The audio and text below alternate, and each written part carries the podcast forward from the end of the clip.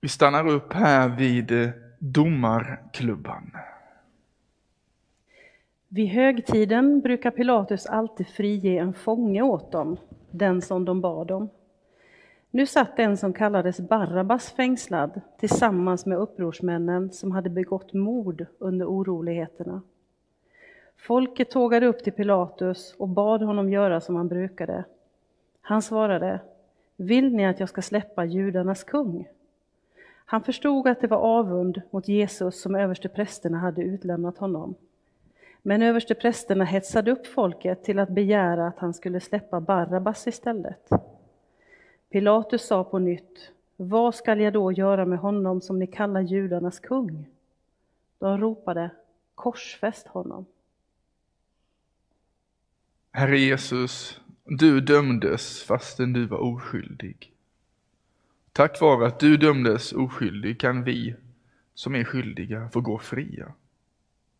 Att din kärlek till mig, till oss alla, är starkare än rättvisans sak. Du tog på dig våra skulder och våra bördor och vi får ge dem till dig. Tack Herre för vad du gör för oss. Amen.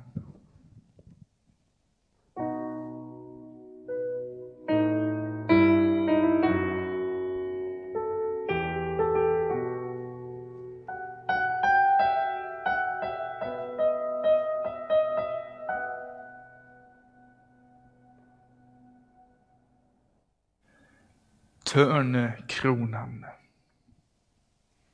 Soldaterna klädde honom i en purpurröd mantel och vred ihop en krans av törne och satte den på honom. Sedan hälsade de honom, leve judarnas konung. De slog honom i huvudet med en käpp, spottade på honom och föll på knä och hyllade honom. Jesus, du är kung, kungarnas kung och du är värd all den ära och respekt och härlighet och vördnad som det anstår en kung. Men du hånas och får en krona av törne. Du kröns med smärta, med hån. Du mottogs inte för den du är eller för vad du är värd. Men hjälp mig Jesus att få upphöja dig som min kung, att du får ta din plats i mitt hjärta du som är kungars kung och herrars herre. Amen.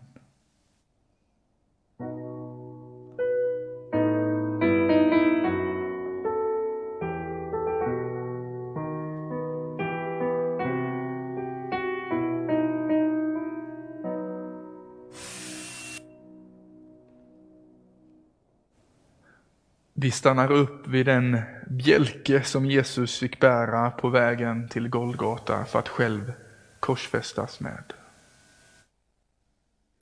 Då utlämnade han Jesus åt dem till att korsfästas. De tog honom alltså med sig. Han bar själv sitt kors ut till den plats som kallas skallen, på hebreiska Golgata. Jesus Jesus, du fick bära ditt eget kors, ditt eget avrättningsredskap. Men det var inte bara tyngden av denna bjälke som belastade, tyngde ner dig på vägen till Golgata. Det var våra sjukdomar du bar, våra smärtor som du tog på dig. Våra synder som kom på dig. Och du tuktades för att vi skulle helas. Tack att du tar vårt onda på dig.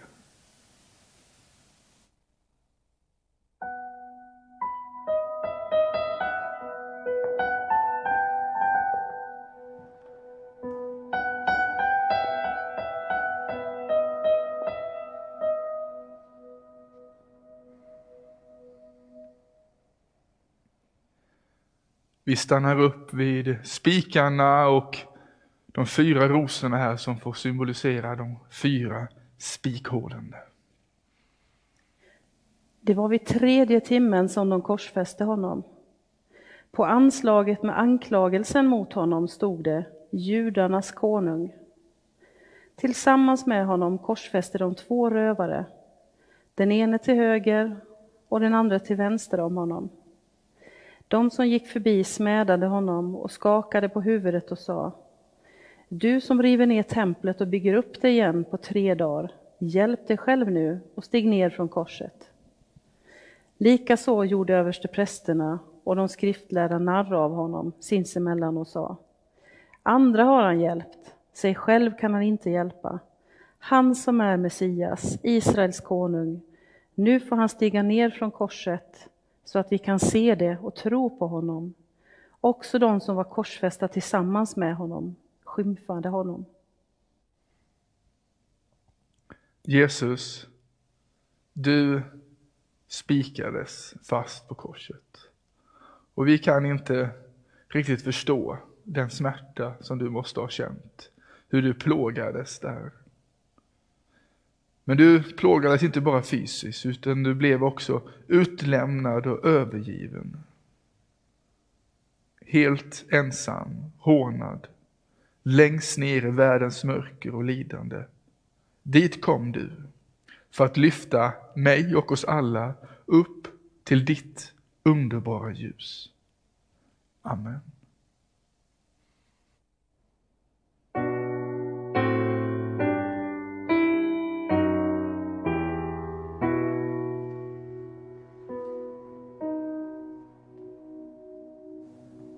Vi stannar upp vid Jesu mantel.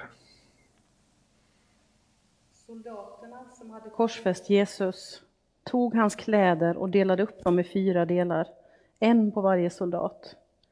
De tog också långskjortan, men den hade inga sömmar utan var vävd i ett enda stycke. De sa därför till varandra, vi skär inte sönder den, utan vi kastar lott om vem som ska ha den. Ty skriftordet skulle uppfyllas. De delade upp mina kläder mellan sig och kastade lott om min klädnad. Herre Jesus, inte ens inför din död fick du behålla dina kläder. Hjälp oss som så ofta krampaktigt håller fast vid vad som vi kan tycka är det viktigaste. Men egentligen kanske inte är det. För tomhänt kom jag till världen och tomhänt skulle jag gå ur den. Men en dag skall jag få möta dig ansikte mot ansikte. Amen.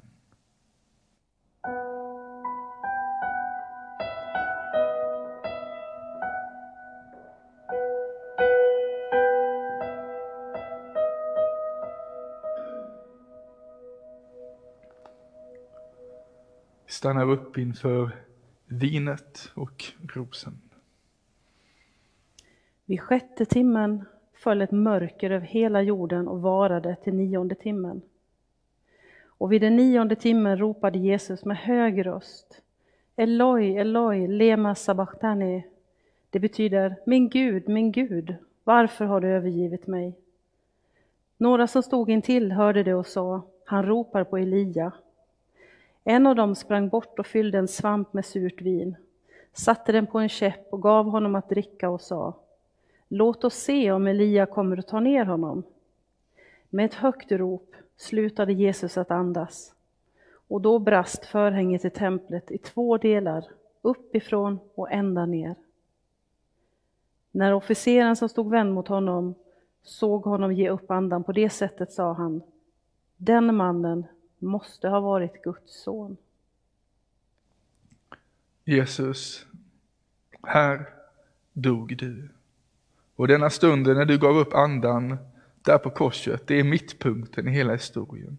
Där vände allting. Denna världens synd blev synda, sonad i och med att du tog den på dig. Att du tog min skuld in i din död. Så att min skuld är borta och inte längre belastar mig. Genom vad du har gjort är jag fri. Och det är förhänget som stoppade vägen in till templet, in i det allra heligaste, in i relationen till dig, har rivits i tur. Tack att vi får komma nära dig. Hjälp oss att tro på detta och att leva utifrån det. Hjälp oss att göra som den här officeren sa, att säga och leva efter att du är Guds son. Tack Jesus för att du dog för mig. Amen.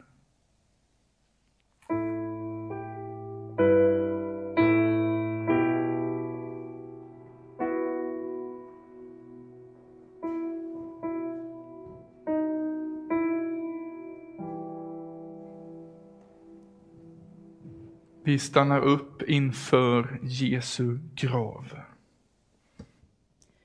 Då det redan hade blivit kväll, det var förberedelsedag, alltså dagen före sabbaten, kom Josef från Arimatia, en ansedd rådsherre som också han väntade på Guds rike. Han tog mod till sig och gick till Pilatus och bad att få Jesu kropp. Pilatus blev förvånad över att Jesus redan skulle ha dött. Han kallade till sig officeren och frågade om Jesus verkligen var död. Och när han fick veta det av officeren skänkte han Josef den döda kroppen. Josef köpte linnetyg, tog ner honom och svepte honom i tyget.